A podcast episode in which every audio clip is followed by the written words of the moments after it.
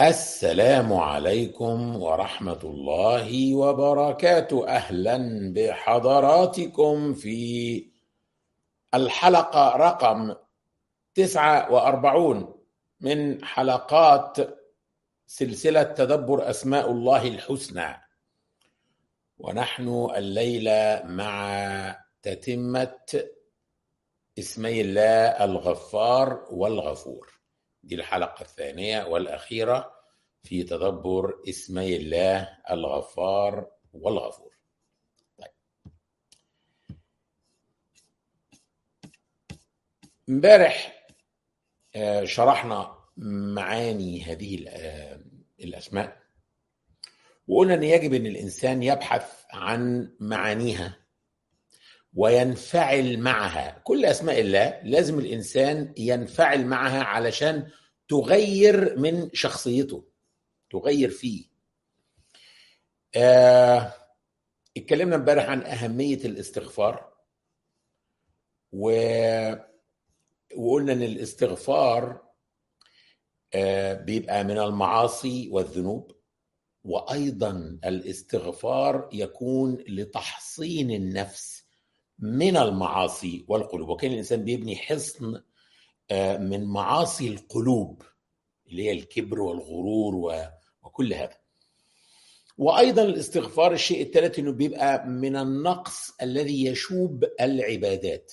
أحيانا الإنسان يصلي بدون خشوع يصوم عن الطعام والشراب لكن جوارحه لا تصوم عن الحرام وهكذا. اذا لابد من الاستغفار من هذا النقص في العبادات. لكن الأهم من كل ده عارفين إيه؟ هو الاستغفار أهم من الاستغفار من الذنوب ومن النقص في العبادات وتحصين نفسه الإنسان. النبي عليه وسلم قال إنه ليغان على قلبي وإني لأستغفر الله في اليوم مئة مرة. ليه؟ من إن هو بيغان على قلبه. يعني بيغان على قلبه؟ يعني بيغطى على قلبه. طب إيه معناها؟ معناها إن القلب بيحجب عن ذكر الله. فالنبي صلى الله عليه وسلم كان يستغفر الله من اللحظات التي كان ينشغل فيها عن ذكر الله.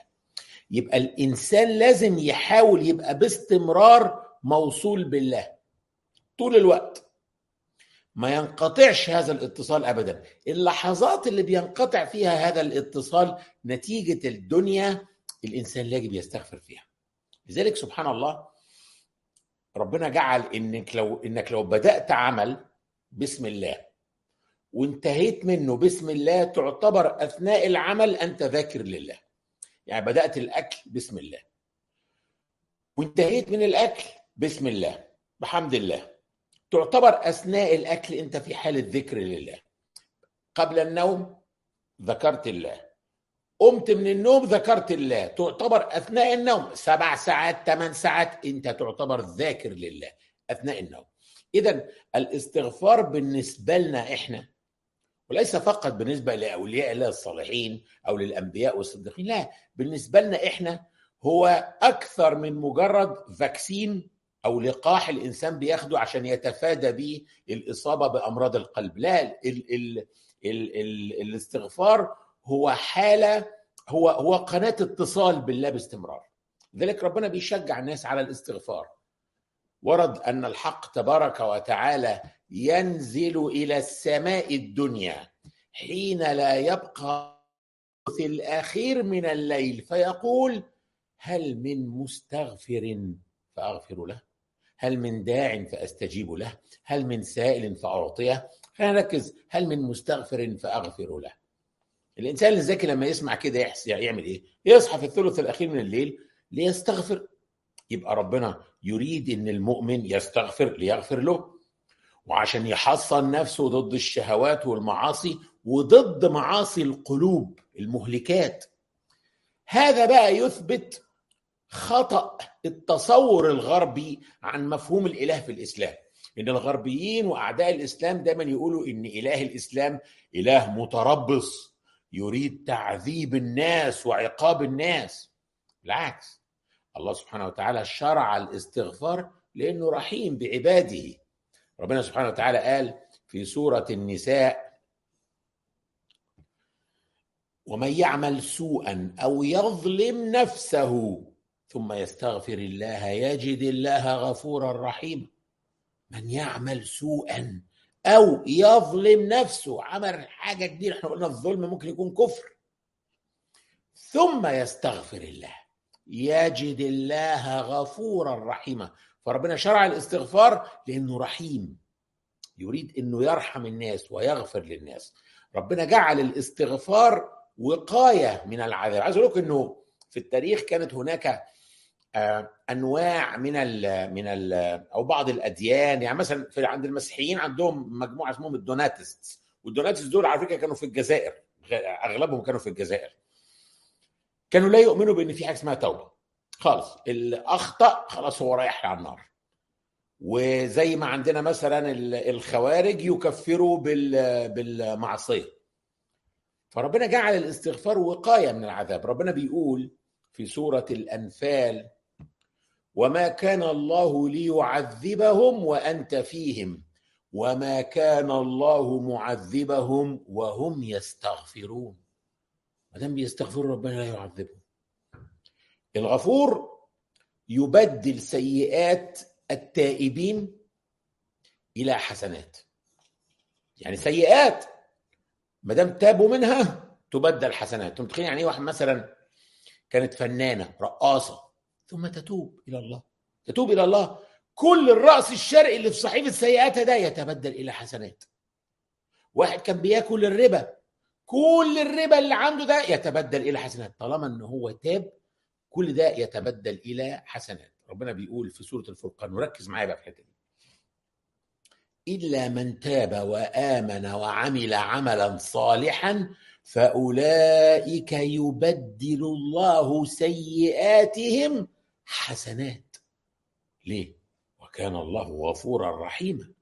ومن تاب وعمل صالحا فإنه يتوب إلى الله متابا. دول مين دول؟ ربنا بيبدل سيئاتهم حسنات. دول ناس في الآيات اللي قبلها ربنا قال إنهم أشركوا بالله عبدوا مع الله آلهة أخرى قتلوا الناس الآمنين ارتكبوا جريمة الزنا. كل ده ناس يعني تستحق. تستحق مضاعفه العذاب والخلود في العذاب يوم القيامة. ومع ذلك ربنا غفر لهم وبدل سيئاتهم حسنات. اقرأ كده الأربع آيات اللي قبلهم في سورة الفرقان وشوف مين دول. ارتكبوا معاصي ضخمة جدا وكبيرة جدا. ربنا بيقول في سورة الفرقان والذين إذا أنفقوا لم يسرفوا ولم يقتروا وكان بين ذلك قواما ولم يقتروا وكان بين ذلك قواما. والذين لا يدعون مع الله إلها آخر ولا يقتلون النفس التي حرم الله إلا بالحق ولا يزنون. ومن يفعل ذلك يلقى أثاما. اللي هيفعل حاجة من دول يلقى يوم القيامة أثاما. يضاعف له العذاب يوم القيامة. ويخلد فيه مهانا. خلاص؟ اقرأ بقى. إلا من تاب وآمن وعمل عملا صالحا فأولئك يبدل الله سيئاتهم حسنات وكان الله غفورا رحيما. ومن تاب وعمل صالحا فإنه يتوب إلى الله متابا. دي, دي مغفرة ربنا. الغفور ورد واحد وتسعين مرة في القرآن الكريم. أكثر اقتران بين اسمين مقترنين ببعض يعني. أكثر اقتران ورد في القرآن هو الغفور الرحيم. إذا أخرجنا البسملة من حساباتنا. يعني لو اعتبرنا أن البسملة ليست من القرآن وخرجناها من حساباتنا يبقى الرحمن الرحيم مش هيبقى أكثر اقتران في القرآن. امال هيبقى أكثر اقتران هو إيه؟ الغفور الرحيم. الغفور الرحيم ورد 71 مرة يعني الغفور 91 مرة. منهم 71 مرة غفورا رحيما الغفور الرحيم. مرة واحدة بس الرحيم سبقت الغفور. مرة واحدة بس. يعني نفس الاقتران الغفور بالرحيم ولكن الرحيم سبق الغفور في سورة سبأ فقط في الآية دي. الآية اثنين في سورة سبأ. قال تعالى يعلم ما يلج في الأرض وما يخرج منها وما ينزل من السماء وما يعرج فيها وهو الرحيم الغفور. الغفور اقترن بالحليم ست مرات. الغفور اقترن بالعفو أربع مرات. الغفور اقترن بالشكور ثلاث مرات. اقترن بالعزيز مرتين. اقترن بودود غفور ودود مرة واحدة. خلاص؟ لكن زي ما قلنا أكثر اقتران ورد في القرآن كله هو الغفور الرحيم. اقترنوا ببعض 71 مرة. وده اقتران مهم جدا لكن للأسف في ناس كتير جدا أهلكوا أنفسهم بسبب عدم فهمهم لهذا الاقتران. يعني يعني عدم فهمهم لاقتران الغفور الرحيم هيدخلهم النار. ليه؟ يقول لصاحبه تعالى نشرب خمر يقول له اتق الله يا أخي. يقول له يا عم ربنا غفور رحيم. فخدوا الغفور الرحيم كمعذرة لهم إنهم يتجرأوا بها على على الله سبحانه وتعالى وعلى وعلى المعاصي. الغفور الرحيم وقتها بعد الذنب. عشان الغفور الرحيم تهدي الإنسان للتوبة تشجع الإنسان على الاستغفار لكن مش قبل الذنب. قبل الذنب الإنسان يذكر نفسه بإن ربنا شديد العقاب. سريع العقاب. فلا يجوز للمسلم إنه يتساهل مع المعاصي والذنوب بحجة أن الله غفور رحيم. فالمغفرة بتكون للتائبين الأوابين. قال تعالى في سورة الإسراء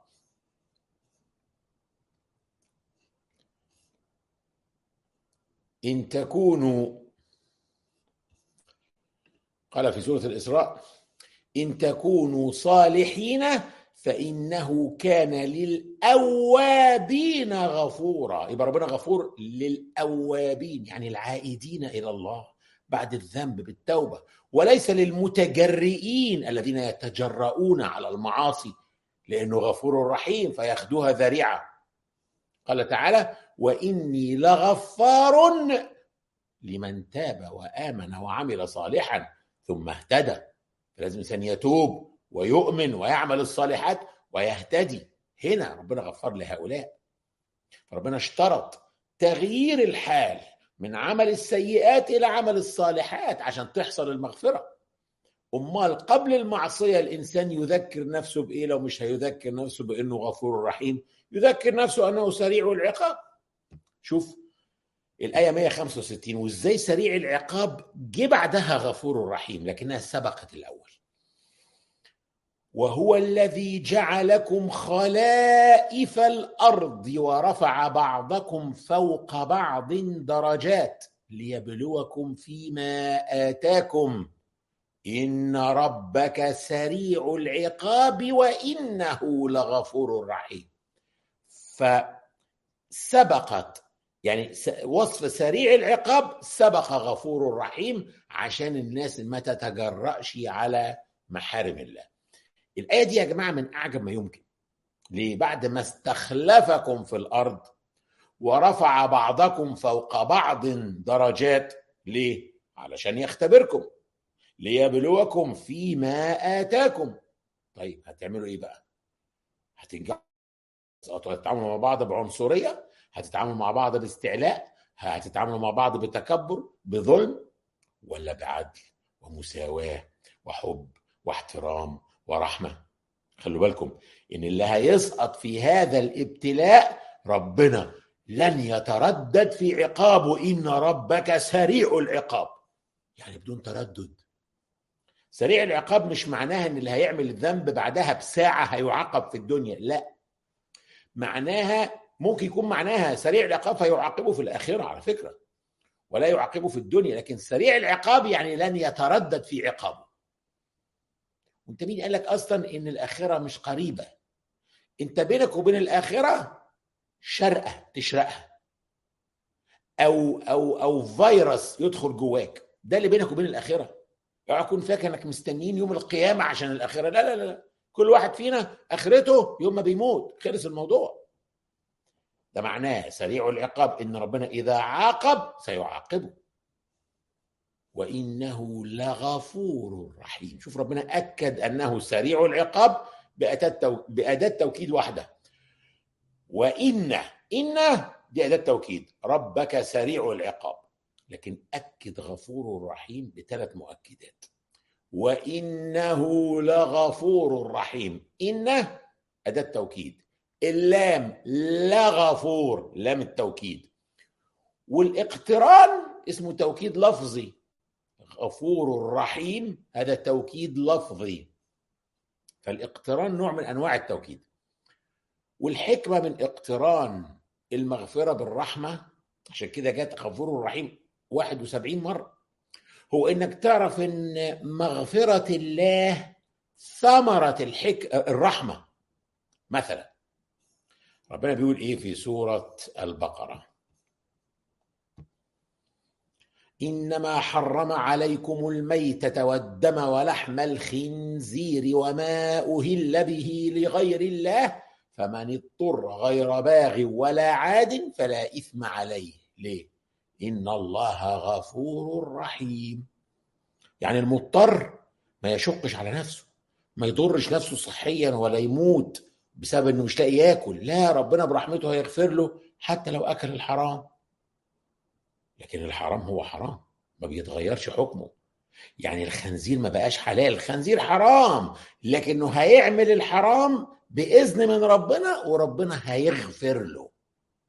ربنا هو الذي يتعامل مع أكل الحرام بطريقة مختلفة لكن الحكم حرام. فما حدش يستسهل أكل الحرام. عشان يظل الإنسان عارف إن ده حرام. يظل متذكر أن الله برحمته سيغفر له الحرام. لذلك استحضروا دايما معاني الرحمة عند الاستغفار. ده من رحمة ربنا إنه شرع لينا الاستغفار. عشان يؤثر فيك اسم الغفور واسم الغفار ويبقى سبب في دخولك الجنة. ما هو النبي عليه الصلاة والسلام قال إن لله تسعة وتسعين اسما مئة إلا واحدة. من أحصاها دخل الجنة. يعني إيه؟ يعني اللي يفهمها وينفعل معها ويعيش بمعانيها تدخله الجنة. طيب إحصاء اسم الغفار والغفور أول حاجة هيجعلوك أكثر تواضعا لله. استشعر كده. دعاء النبي عليه الصلاة والسلام الوارد في الصحيحين. وفكر في كل كلمة في هذا الدعاء وشوف مين اللي بيقولها. النبي عليه الصلاة والسلام كان يدعي ربنا ويقول إيه بقى؟ كان يقول اللهم اغفر لي خطيئتي وجهلي وإسرافي في أمري وما انت اعلم به مني. النبي صلى الله عليه وسلم ما بيغلطش. ومعصوم من الخطأ. وبيستغفر من الخطيئة. أمال إحنا نعمل إيه؟ هذا تواضع. ف الاستغفار يجعل الإنسان أكثر تواضعا لله. كمل بقى بيت الدعاء. اللهم اغفر لي جدي وهزلي وخطئي وعمدي وكل ذلك عندي. اللهم اغفر لي ما قدمت وما أخرت وما أسررت وما أعلنت. النبي صلى الله عليه وسلم بيستغفر من الهزار ومن الجد ومن الخطأ الغير مقصود ومن العمد وبيستغفر من اللي فات ومن اللي جاي ومن الخطأ في السر والخطأ في العلن. وما أنت أعلم به مني. وكمان من اللي أنت عارفه وأنا مش عارفه بيستغفر من اللي هو مش عارفه. قد الإنسان يغلط غلطة أو يجرح إنسان بكلمة وهو مش عارف. وما أنت أعلم به مني أنت المقدم وأنت المؤخر وأنت على كل شيء. استغفر حتى من الذنوب اللي مش عارفها. الكلام ده يجعلك تتواضع لله. مش تصلي ركعتين وتقوم فاكر نفسك خلاص فتحت عكة. لا الأساس في الاستغفار هو استشعار العبودية. لذلك أفضل صيغة للاستغفار هي سيد الاستغفار. اسمع كده صيغة سيد الاستغفار واحفظها واستخدمها في استغفار الله ليل نهار. لأنه ورد في صحيح البخاري عن شداد بن أوس رضي الله عنه عن النبي صلى الله عليه وسلم أنه قال عن الدعاء اللي جاي ده اللي هو سيد الاستغفار. من قالها من النهار موقنا بها فمات من يومه قبل أن يمسي فهو من أهل الجنة. ومن قالها من الليل وهو موقن بها مش مجرد كلام محفوظ بيتقال والواحد بيتفرج على التلفزيون ماسك السبحه وبيتمتم. ما ينفعش. موقن بيها بتستشعرها بتشعر بالكلام ده ومعناه إيه؟ ومن قالها من الليل وهو موقن بها فمات قبل أن يصبح فهو من أهل الجنة. طب إيه هي بقى صيغة سيد الاستغفار دي؟ ركز بقى معايا. اللهم أنت ربي لا إله إلا أنت خلقتني وأنا عبدك وأنا على عهدك ووعدك ما استطعت. أعوذ بك من شر ما صنعت.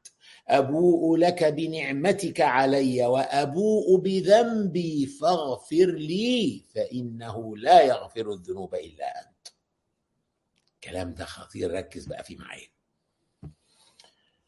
اللهم أنت ربي. ده توحيد الربوبية. الله هو الرب. لا إله إلا أنت توحيد الألوهية.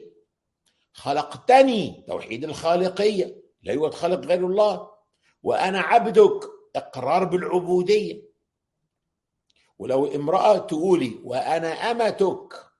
ما تقوليش عبدتك. مش اسمها عبدتك اسمها أمتك. وأنا على عهدك ووعدك ما استطعت. إقرار بأنكم متذكرين عهد الله اللي أخذوا علينا بأنه جعل في فطرتنا قبل أن نولد.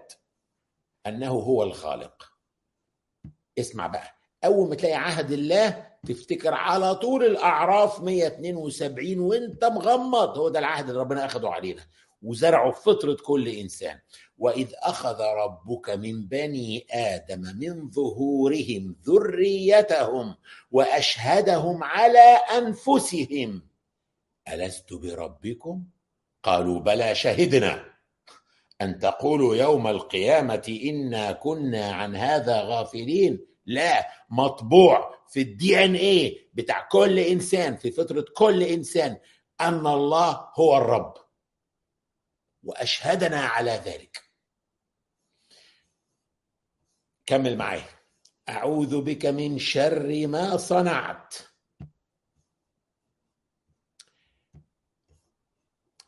نقد للذات. اعتراف إنك مخطئ. أعوذ بك من شر ما صنعت. أبوء لك بنعمتك علي. اعتراف بفضل الله وبنعمته عليك. وأبوء بذنبي. واعتراف بالذنوب. فاغفر لي فإنه لا يغفر الذنوب إلا أنت. طلب المغفرة وتذلل إلى الله. وإقرار بأنه لا يغفر الذنوب إلا هو. ثالثا من باب التخلق بقى بصفات الله أنت عايز تتأثر باسم الغفار والغفور تغفر أنت للناس. ليه؟ عشان ربنا يغفر لك. حتى يغفر الله لك. في سورة الشورى ربنا وصف أصحاب الجنة بالوصف ده. في سورة الشورى. ربنا قال والذين يجتنبون كبائر الإثم والفواحش وإذا ما غضبوا هم يغفرون. من صفات أهل الجنة أنهم إذا ما غضبوا ها يبطشون يضربون يقتلون لا هم يغفرون. من باب التخلق بصفات الله. تريد أن ربنا يغفر لك اغفر للناس. مش قادر أغفر له. أنت مش عارف هو عمل إيه. اللي عمله فيك أكتر من اللي أنت عملته في حق الله. أكتر من معاصيك. يبقى أنت مش دريان بمعاصيك. ما أنتش دريان بتجرؤك على محارم الله. لا اغفر. اغفر إذا كنت أنت من لا يرحم لا يرحم. والله نفس الكلام. اللي يريد إن ربنا يغفر له يغفر هو أيضا للناس. وقال تعالى في سورة الجاثية قل للذين آمنوا يغفروا للذين لا يرجون أيام الله ليجزي قوما بما كانوا يكسبون. المسلم عندما يغضب لا يغضب لنفسه بل لله. أما في حق نفسه يغفر. في حلقة في ذكرى وعبره اسمها كيف كسبت مؤسسة جسور مليون جنيه في يوم واحد. الحلقة دي فيها إجابة كانت موجودة يعني إجابة كانت على شبهة موجودة عندي وقعدت مدة بس أنا ما كنتش بقول إن بصراحة ما كانش عندي الحل بتاعها. وهو إنه ربنا بيغفر. طب ما أنا كمان بغفر. أنا بغفر كتير جدا للناس اللي بتغلط فيا. إيه الفرق بين مغفرتي كإنسان ومغفرة الله؟ يعني لو غفرت لكل الناس كل حاجة يبقى أنا كده عندي نفس المغفرة بتاعت ربنا؟ لا برضه. حتى لو أنا غفرت كل شيء غلط اتعمل فيا لكل الناس. برضه مغفرة ربنا أكبر. أكبر في إيه؟ الحلقة دي تكلمت فيها عن شخص ظلمني وأذاني أذى شديد جدا وتسبب في قطع مصدر دخل مؤسسة جسور الوحيد. في وقت حساس جدا في أول ما بدأنا. فلما علمت إن هو عمل فينا كده نويت إن أنا أدعو عليه. وأول ما سجدت جات لي فكرة مختلفة تماما. أنا بقول الله أكبر وبسجد على إني هدعي عليه. قلت أنا هدعو عليه. وأفضل كاتم في نفسي هذا الغضب والشعور بالظلم الشديد اللي مش هيروح لغاية ما أشوف انتقام ربنا منه. طب فرضنا ربنا ما انتقمش منه في الدنيا وده وارد جدا. هفضل أدعو عليه تاني وأدعو عليه تالت وهفضل كل يوم أدعو عليه وأخش في فيش السايكل مش هنخلص منها ابدا. طب أنا هفضل منتظر ان يستريح بإن ربنا عاقبه ونزل عليه عقابه إزاي؟ جالي فكرة تانية خالص. هو فعلا شخص سيء جدا الحقيقة وكل اللي اتعاملوا معاه قالوا كده لكن أنا تذكرت على طول قول قول الله تعالى قل للذين آمنوا يغفروا للذين لا يرجون أيام الله ليجزي قوما بما كانوا يكسبون. حطيت راسي في الأرض وقلت اللهم إني أشهدك وأشهد حملة عرشك وملائكتك وجميع خلقك. إني مسامح فلان الفلاني وبغفر له كل اللي عمله معايا ومش عاوز منه حاجة لا في الدنيا ولا في الآخرة. رفعت راسي وأنا مستريح جدا. مستريح بدرجة غريبة جدا. ما شعرتش بيها في حياتي. هقول لكم طبعا استكمال القصة بقى وإزاي جالنا مليون جنيه في يوم واحد دي بقى في الحلقة اتفرجوا عليها. لكن أنا يومها وجدت الفرق بين مغفرتنا كبني آدمين ومغفرة ربنا. وإن إحنا لما أنت بتغفر أنت أكتر واحد بتستريح. أنت أول واحد بتستريح وبتستفيد. ربنا مش بيستفيد. أنت بتستريح لأنك غفرت وبتنسى الكلام ده خلاص. ترمي الموضوع اللي كان مضايقك ورا ظهرك. right click و delete لكن ربنا مش بيستفيد حاجة. فطبعا طبعا هناك فوائد أخرى للاستغفار. يعني مثلا أشهر فوائد الاستغفار آه تكثير الرزق من سورة نوح. وهقول لكم على حاجة الآية دي الناس فاهمها غلط. ناس كتير جدا فاهمينها غلط. فقلت استغفروا ربكم إنه كان غفارا. يرسل السماء عليكم مدرارا ويمددكم بأموال وبنين ويجعل لكم جنات ويجعل لكم أنهارا. يبقى من فوائد الاستغفار إيه؟ تكثير الرزق. يرسل السماء عليكم مدرارا. طبعا المطر ده حاجة ده خير وفي زراعة وفي كل ده. ويمددكم بأموال وبنين ويجعل لكم جنات ويجعل لكم أنهارا. ده كل ده في الدنيا. ففي ناس فاهمين الآية غلط فاهمين إن سيدنا نوح بيقول للكفار على طريقة يجيبوا بيها فلوس. لا. طريقة يكتروا بيها رزقهم. لا.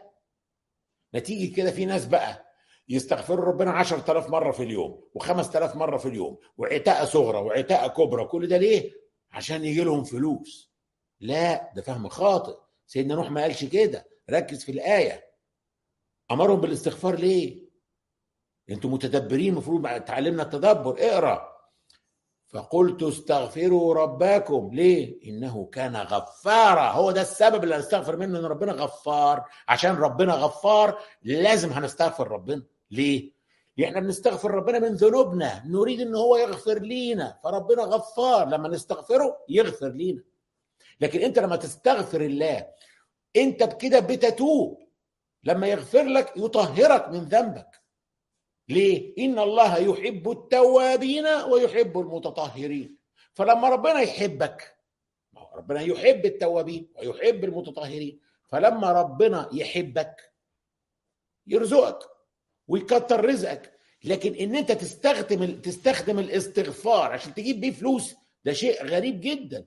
ده معناه إنك مش دريان ومش حاسس بتقصيرك ومش حاسس بذنوبك. إياك إنك تنظر لسيئة على انها سيئة صغيرة. انظر لعظم من تعصيه لا لصغر الذنب. سيدنا نوح بعد ما أمرهم بالاستغفار قال لهم إيه؟ ما لكم لا ترجون لله وقارا. لازم توقر الله لا صغيره لا كبيره مع استغفار صحيح ولا صغيره مع استكبار. لازم تكبر الله وتعظم الله وتوقر الله. أسأل الله أن يغفر لي ولكم. والله أعلى وأعلم. إني داع فامنوا اللهم أنت ربنا خلقتنا ونحن عبيدك وإماؤك نواصينا بيدك. ماض فينا حكمك عدل فينا قضاؤك. اللهم ربنا ورب السماوات ورب الأرض ورب كل شيء ومليكه فالق الحب والنوى منزل التوراة والإنجيل والقرآن العظيم. نعوذ بك من شر كل دابة أنت آخذ بناصيتها. أنت الأول فليس قبلك شيء وأنت الآخر فليس بعدك شيء وأنت الظاهر فليس فوقك شيء. وأنت الباطن فليس دونك شيء. اقض عنا الدين وأغننا من الفقر. اللهم أنت الله لا إله إلا أنت أنت الغني ونحن الفقراء إليك. اللهم أغننا بالافتقار إليك ولا تفقرنا بالاستغناء عنك. نعوذ بك من الفقر إلا إليك. اللهم اكفنا بحلالك عن حرامك وأغننا بفضلك عمن سواك. اللهم ما أمسى بنا من نعمة أو بأحد من خلقك فمنك وحدك لا شريك لك فلك الحمد ولك الشكر. يا ربنا لك الحمد كما ينبغي لجلال وجهك وعظيم سلطانك. ربنا اغفر لنا ذنوبنا كلها دقها وجلها. وأولها وآخرها وعلانيتها وسرها وما قدمنا منها وما أخرنا وما أسررنا منها وما أعلنا وما أنت أعلم به منا وأدخلنا في رحمتك وأنت أرحم الراحمين. ربنا إنا نعوذ بك من همزات الشياطين ونعوذ بك ربنا أن يحضرون. وتب علينا إنك أنت التواب. اللهم أعزنا بطاعتك ولا تذلنا بمعصيتك وحسن أخلاقنا بالصفات الحميدة والأخلاق الكريمة. اللهم إنا نسألك حبك وحب من يحبك وحب كل عمل يقربنا إلى حبك. اللهم ما رزقتنا ما نحب فاجعله قوة لنا فيما تحب. وما زويت عنا مما نحب فاجعله فراغا لنا فيما تحب. اللهم اجعل حبك أحب إلينا من اهلنا وأموالنا ومن الماء البارد على الظمأ. اللهم حببنا إليك وإلى ملائكتك وأنبيائك ورسلك وعبادك الصالحين. واجعلنا ممن يحبك ويحب ملائكتك وأنبياءك ورسلك وعبادك الصالحين. اللهم أحيي قلوبنا بحبك واجعلنا لك كما تحب. اللهم اجعلنا نحبك بكل قلوبنا ونرضيك بكل أجسادنا. اللهم اجعل حبنا كله لك وسعينا كله في مرضاتك. اللهم اجعلنا ممن أحصوا أسماءك الحسنى وبلغتهم بها جنتك. اللهم اجعل القرآن الكريم ربيع قلوبنا ونور صدورنا وجلاء أحزاننا وذهاب همومنا وغمومنا ومغفرة ذنوبنا. أسأل الله العلي العظيم أن يجعل هذا التدبر في ميزان حسناتي وحسناتكم جميعا. اللهم فاطر السماوات والأرض عالم الغيب والشهادة أنت تحكم بين عبادك فيما كانوا فيه يختلفون فبحق كل حرف في كتابك تلوناه أو تدبرناه.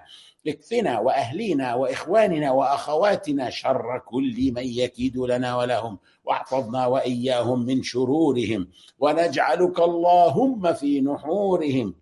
فأنت الوكيل ولا حول ولا قوة إلا بك. اللهم بحق كل حرف في كتابك تلوناه أو تدبرناه. أيد بنصرك المرابطين في الأرض المباركة فلسطين. يا حي يا قيوم برحمتك نستغيث. اللهم سدد رميهم وخيب رمي عدوهم. اللهم إنك إن تنصرهم تنصر أولياءك على أعدائك. اللهم انصر أولياءك على أعدائك. وكن مع إخواننا في تركستان الشرقية وفي الشام وفي كشمير وفي الهند وانصر من نصرهم واخذل من خذلهم وطهر المسجد الأقصى من الدنس فإنهم لا يعجزونك. اللهم احفظ المسلمين من الزلازل والغرق والهدم والأمراض. اللهم يا من جعلت النار بردا وسلاما على إبراهيم اجعل السجن بردا وسلاما على عبادك المأسورين وإمائك المأسورات. وعجل بفرجهم. أحسن خلاصهم فرج كربهم. كن مع المبتلين من عبادك المهجرين من ديارهم. ضاعف ثوابهم ثبتهم على دينهم. إن كانوا جياع فأطعمهم. إن كانوا حفاة فاحملهم. إن كانوا عراة فاكسهم. إن كانوا مرضى فعافهم. إن كانوا مقهورين فانصرهم. واشف صدور عبادك ممن ظلمهم. فأرهم فيه يوما كاليوم الذي شققت فيه البحر لموسى وهارون. واغرقت فيه عدوك وحسبنا الله ونعم الوكيل. اللهم اشف مرضانا واهد شبابنا وارض عنا ورضنا واجمعنا في ظل عرشك يوم لا ظل إلا ظلك. واسقنا من يد سيدنا محمد شربة هنيئة لا نظمأ بعدها أبدا. ولا تحرمنا لذة النظر إلى نور وجهك الكريم. اللهم إنك تعلم أن هذه القلوب قد اجتمعت على كتابك وعلى محبتك والتقت يا ربنا على طاعتك وتوحدت على دعوتك وتعاهدت على نصرة شريعتك. فوثق اللهم رابطتها وأدم ودها واهدها سبلها واملأها بنورك الذي لا يخبو واشرح صدورها بفيض الإيمان بك وجميل التوكل عليك وأحيها يا ربنا بمعرفتك وأمتها يا مولانا على الشهادة في سبيلك. إنك نعم المولى.